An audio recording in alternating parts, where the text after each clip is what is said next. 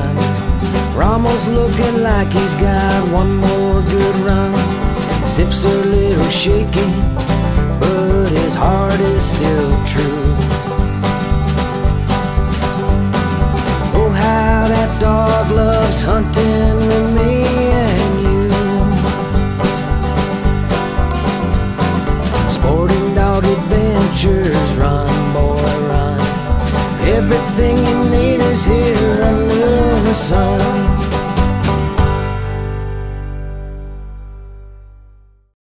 Sporting Dog Adventures podcast is proudly brought to you by Soggy Acres Retrievers. My name is Jeff Fuller. I've been breeding dogs for over 20 years, and it is my passion. We love putting best friends in people's homes and selling them that dream that dream of riding the truck next to you, running around the field on a hunt, or just being a best friend at your house. If you're looking for a high quality Labrador Retriever puppy, please check our website out as www.soggyacres.com or you can call me at 262 215 9683 or email me sportingdogtv at gmail.com. Remember, whether it's yellow, black, or chocolate, everyone deserves a soggy dog. Here at the Sporting Dog Adventures podcast, we are all about the dogs. As our listeners, we want to thank you all for listening. We want to ask you a favor. Please give us a five star rating, give us a thumbs up, share us with your friends. If you can support us financially, go to Anchor Support and support us there. We are only as strong as our fans and your help that you give us, where we are going to spread our love for dogs and dogs in the field. Please share it to your friends and family. Please help us grow. Thank you again so much for listening to us. God bless. Welcome to the Sporting Dog Adventures podcast. I am your host, Jeff Fuller of Soggy Acres Retrievers, and I have a fun show in store for you today. I wanted to talk about the importance of obedience and your dog. I wanted to also talk about vaccinations and when you can have puppies around older dogs uh, once they are fully vaccinated. And then go over scouting in the off season, something I am going to do this year once everything is froze up. So we can get right into it. I often get questioned by people where they ask what the most important training is for your dog. And honestly, that comes down to obedience. What many don't understand is that when you are working with a dog on hunting or uh, competition, handling all of those more complex items, you are still enforcing obedience and that mindset and that attitude that you've built teaching the dog about obedience throughout the entire course of your training. Dogs in general need to know black and white where things are, and they need to have a negative repercussion when they do something that's not wanted, and they need to have a positive. People fail because we don't have enough negative and positive. The negative is often it doesn't have a harsh enough or a doesn't leave an impression on the dog. I don't I think harsh is a bad word, but doesn't leave an impression on the dog, which you want that impression to be that sucks. I don't want that to happen again. But then at the same time, when the dog does positive, we just give the dog a good dog, which that's not enough either. You need to give a lot more with your body language, with your voice inflection. And when you look at training and you look at your obedience, you want to keep it so that about 10 to 20% of your correction or negative is is is 10 to 20 percent. And then you want to have your positive be in that 80 to 90 percent. So with positive that means that you're going to be giving commands to a dog and you're going to constantly be repeating them when they are doing them. So you can tell the dog they're doing good pat them on the head use good voice voice inflection use good body language. You're going to put them in a position where you're curbing their behavior. It's it's modifying their behavior to use the willingness to please that they've been bred for if they're from a good program and have them so that they're picking that over a negative correction. When you think of that, I try to explain to my clients, I'm like, you know, when you're thinking of your correction on your dog, it's like a human baby reaching for a hot stove. Do we give them a cookie no, at least when I was when I was uh, a kid and how I taught my kids, reach for hot a hot stove, you slap their hand. You have to slap it hard enough so that it, it creates a discomfort and the child says, Wow, I never want that to happen again. Same thing with the dog. When I start with my obedience, I start dogs on a prong collar or a pinch collar, as it's commonly called. I used to use the old choke chain and thought, well, that's so much more humane than the, the, the collar with all the prongs on it. And honestly, look back, I look back on it, and it wasn't humane to use the choke collar because of the fact that the choke collar didn't work. When a prong collar is used properly, it is putting the dog in a position where you are again creating that correction where the dog is thinking, wow, that really sucks. I don't want that to happen again. And that starts from when you're sitting, that starts from when you're walking at heel. When you are working with the dog, you are correcting them and again modifying their behavior so that they want that positive. They want you to tell them how great they're doing, good dog, and all that stuff. We want to make sure that we're doing that and we're consistent. Again, 80 to 90% positive, 10 to 20% negative, and work with the dog through all of their commands. What people don't understand is that you don't want to correct a dog or use a harsh uh, negative if the dog doesn't understand a command. When we're using negatives, it's when a dog does understand a command. It is telling a dog to sit and they sit. If they don't sit with a pinch collar, you're snapping up on it, you're creating that shock to them, like, oh my gosh, that really hurt. When in, in essence it didn't, it's more of just the, the the the shock of it. And when I do my training as well, I also use my voice, which I have a good loud voice. I'll use it in when we did when I used to train in police work, we called it a verbal stun. I'll use it as a verbal stun as well. So if I'm telling a dog to sit, it's not just sit and then correction. It's if the dog didn't do it, it's sit, and giving them that loud booming voice so that they're kind of like, oh crap.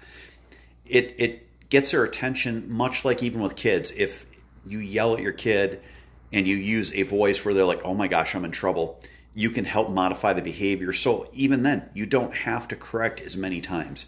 But then at the same time, I talk to my clients about this. Men are great at having the booming voice, but they're terrible at having the softer, lighter voice that's giving that pleasing tone to the dog. So it's the good dog, good, good dog. So you're giving that voice inflection where it's not at that same tone. You're giving a little bit higher pitch.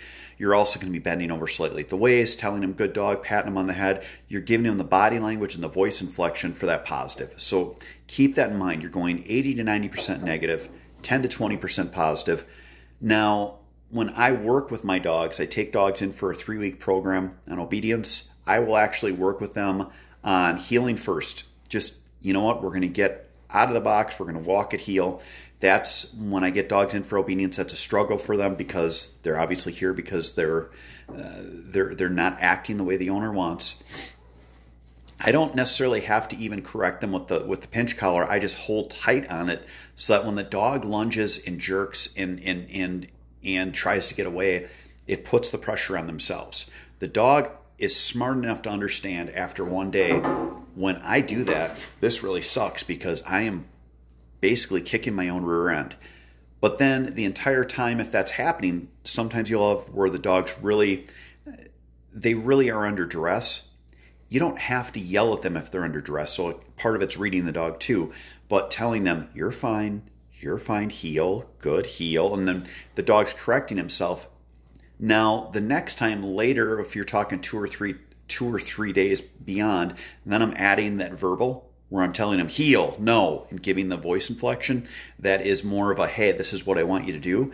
But that's because they're no longer testing the pinch collar. So it's I guess maybe I'm being kind of confusing here, but it's it's where you you want to keep the correction at a certain level. You don't want it to be too far on one end on a negative, but you want it to be negative enough so that the dog is going, wow, that sucks. I don't want it to happen again. When you start out with a pinch collar and you worked with the dog on sit, heel, and here, there are times that just the collar itself, there's no need to add that voice to add to the negative. And it puts them in a position where they're just like, wow, that really sucked. And I want that to happen again, again, which is what we want. But then when they do it, when they sit, how we get 80, 90% positive, the dog is sitting, sit, the dog sits good dog, sit, good dog, sit, good, good dog. Give that over and over and over again. So now the dog's thinking in their mind, wow, this is great. When I do this, they really, this really makes them pleased. I am pleasing my owner, pleasing my trainer. So that then you've got this huge, vast difference between the negative and positive. There's no in between. From what I see with a lot of people struggle with training, there is not enough negative, not enough positive. There's they're right in the middle on both almost, and it creates a confusion in the dog because there's not enough difference. So if you can create a huge positive and a huge negative and have them a great distance apart, that really helps your dog. Then you work them on your heeling while they're walking, they're sitting, and they're here. And those are the major commands that you need to work on prior to going on to later training, or if it's a pet, just having so you have a dog that is a good citizen. So I hope that helps. I wanted to give a little bit of insight. I had someone ask me uh, through email to go over obedience. I hope I wasn't too confusing on it, but again, it is I work with them at heel walking. I have them sit, and I always sit with have them sit right at heel, and then I work them on here. Those are the commands that I work with on obedience dogs. And again, reinforcing it with the pinch collar, transitioning to an e collar after I work the pinch collar. So I go about 10 day, a week and a half, 10 days with the pinch collar and then transition to the e-collar. And what I want to do is the next episode I want to talk about proper e-collar conditioning and how to use an e-collar and how to train with an e-collar because I don't want to get too long-winded on this one, but that puts you in a position where we've gone through our obedience on our pinch collar or prong collar and starting them out on the commands and then next week, we're going to talk about reinforcing that with the e collar. I had planned on talking about both of them, but in the spirit of keeping our episodes right around the same length, it just it, not possible to do it all at once. So next time, next week, we'll talk about proper e collar conditioning, introduction, and usage in the field in the different uh, the different models of e-collars as far as what they have to offer on them and how they work. So we'll have that and more coming up next week. Now, next on today's episode, I wanted to talk about puppies and vaccinations. Here at Soggy Acres Retrievers, we send home a lot of puppies, and there's always something that we warn people about when they take their puppies home after they've had one series of shots. So we'll have all that and more coming up after this.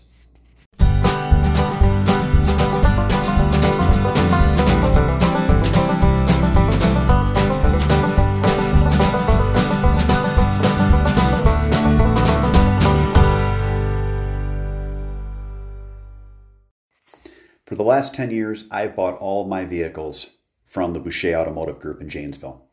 If you want to get a great Ram truck or a great Ford truck, my son actually bought a used Chevy truck from them. They have fair prices, they have a knowledgeable, honest staff, and they really stand behind their products. You can go on their websites, frankboucherchrysler.net or gordyboucherford.com, and find out the inventory they have. Again, I know everyone's saying that it's so hard to find a vehicle. We've bought three vehicles this year during a time that, quote unquote, you can't find them. They have what you need, and they're a great company to work with. Check out Boucher. They ride with you every mile. If you're a serious person about the outdoors, or you love shooting, or you just want a great hobby, or all of the above, you need to check out MEC Outdoors. From their shot shell and metallic reloading to their clay target machines, you will get a quality product that will give you so much more enthusiasm about your participation in the outdoors and also a great hobby that you can do with the whole family. Check out mecoutdoors.com for more. Welcome back to the show. We have a kennel called Soggy Acres Retrievers, and we send home probably about 15 litters of Labrador Retriever puppies every year we have a paperwork process where we sit and we go through things with people. We've been doing this for 20 years. We've we've got a pretty good system down in how we go about it. One of the things that we always try to make sure people understand is the danger of taking your puppies by other dogs, taking them to a rest stop in the dog area or taking them to a dog park prior to having all of their vaccination series done. It is oh, it's very common where people get a puppy and everyone wants to run them around the neighborhood and show everyone the new baby. I get it, it's fun. But the one thing you have to realize is that until a puppy is through its series of shots that you get that start with the breeder and end up finished at about 16 weeks with your vet, the puppy does not have full vaccine, full immunization for what you're vaccinating for. So you're putting the puppy in a bad position where they could get sick and possibly die. You also have to finish all of these vaccinations so that you make sure that the puppy is properly immunized so that they can be out in the world. And again, it's something that I've had. I remember it was probably five years ago, I had a gentleman that called and his dog died of parvo and very sad. Had gotten the puppy from us, and he was upset with me because I didn't explain to him what parvo was. When we talked further, I'm like, Do you recall the fact that we told you you had to get your dog vaccinated and you had to get him to the vet within 72 hours? And he said he just didn't think that vaccinations were that important. After talking to the gentleman for a while, just basically explained to him like they are important and you have to go through this. He also lived down south and it was explaining to him once you have parvo in your house, it's going to take a certain amount of time until it's not there. And it could be there for a long period of time. Now, I'm not a vet, so I can't give any advice on that. I do know having bred dogs, we will go through our kennel every year, both kennels, we will actually run them through a freeze cycle where we put bleach down and then open them up and let the cold freeze everything because cold and bleach kill. So kind of like a, a double uh, a double whammy for us, so that we can make sure that we don't have long lasting issues. Uh, as far as stuff, there's coccidia, there's giardia, there's all these different things that you can deal with when you have puppies and animals. So we make sure that we're putting our kennel through that so we don't have to deal with these things. When you are in an area that doesn't freeze, these things live in the soil. So that's why it's important when you have a puppy, you don't want to go to rest areas where they have the dog walking areas because there is a huge percentage of people that do not vaccinate their animals. If that is there and your puppy steps on a a place where a dog went to the bathroom where there's parvo and then somehow ingests that or gets licks their foot or steps in their food however or even puts it puts it in your in, in into your vehicle and then ultimately your home you're looking at something that's very dangerous for your dog. So you want to avoid anywhere that has lots of animals when you are not through all your vaccination uh, vaccination series, and you also want to make sure that you're not doing your puppy play dates and having other adult animals around your dog until you have them through all the shots. So I hope that helps you where you make decisions when you've got a younger dog. Also, I hope if people have where they've where they've lapsed on their vaccinations, get your dog in, get them through their shots. If you're worried about over vaccinating, uh, I believe there's actually ways you can even test the immunity or the, the antibodies in their blood so you can actually test stuff. But you want to make sure that you're going through these series and through these different things for the health of your animal. So that is it on this part of the show. Next up, I want to talk about the off season and how we are going to go out and do some scouting on our properties and some different areas that we've hunted so that we have, I guess, a good idea next year of different spots we can try. We'll have all that and more coming up after this.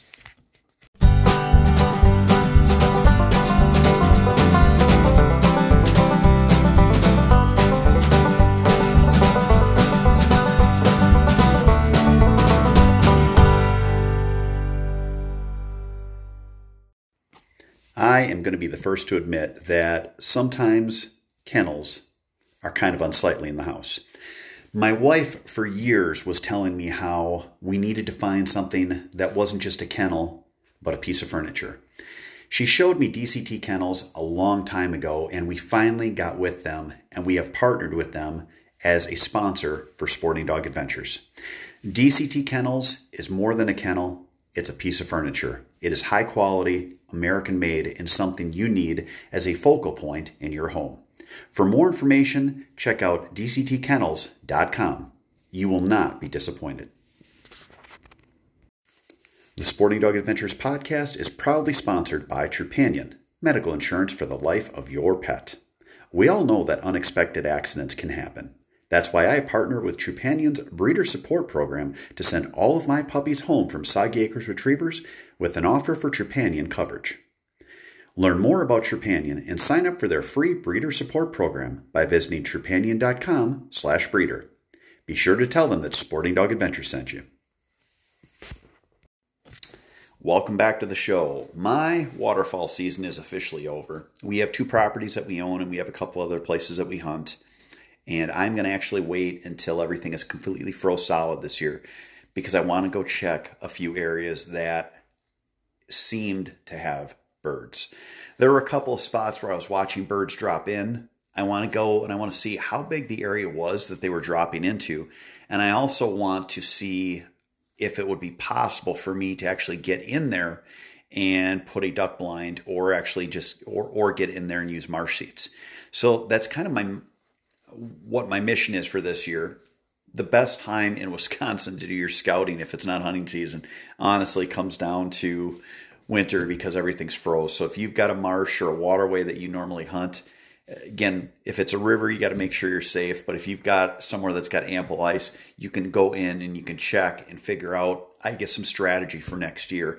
With GPS on our phone, GPSs, uh, handheld GPSs, we can also mark these spots so that if you are going into an area that is public and it is something where you watch birds kind of working a certain spot and going in and no one was in there and no one was hunting them, you can maybe find yourself that needle in a haystack that most guys won't see because, especially like a marsh, we hunt a lot of marshes. It is so miserable trying to get around in them once it's not froze. But I have two spots where I watched uh, birds working, where I watched him drop in, and honestly, we were sitting there thinking, how big of an area could that be? That's like the 12th bird that just went in there. I can't think there's a big spot there, but I'm going to go in there, I'm going to check it, and then I'm going to take a measurement on. I guess it'd be a measurement of suck, how much it would suck to have to get there if I just walked into there. But it'll be it'll be something that will be a neat spot for next year to at least try once or twice, and it'll be something that will be give me something to do, get me out, get me some exercise, and scout a little bit just for spots. Again, this isn't scouting for new areas where I haven't hunted. This is more, I guess, fine tuning some spots that I have where I'm looking and going, you know what? It would be really cool if I could get there and just see how feasible it is. So I hope that gives you guys some ideas for your off season on stuff to do, as well as uh, a little bit of exercise for you this winter. Thank you so much for listening to today's show. We appreciate everyone that stops in and listens. If you can, give us a thumbs up, five star rating, share us, follow us. Uh, if you want, you can go, go to Anchor Support and support the show financially. We have a love for dogs and hunting with dogs in the outdoors. It is growing. We're growing it with our podcast. We had our TV show where we reached so many people, and the podcast is growing leaps and bounds. It is humbling to know that we are now one of the largest dog related podcasts about hunting in the field that is out there. So, again, thank you so much. Christmas is upcoming. Everyone, have a wonderful holiday season. God bless.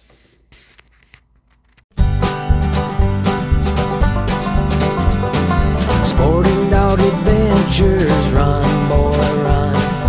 Everything you need is here under the sun.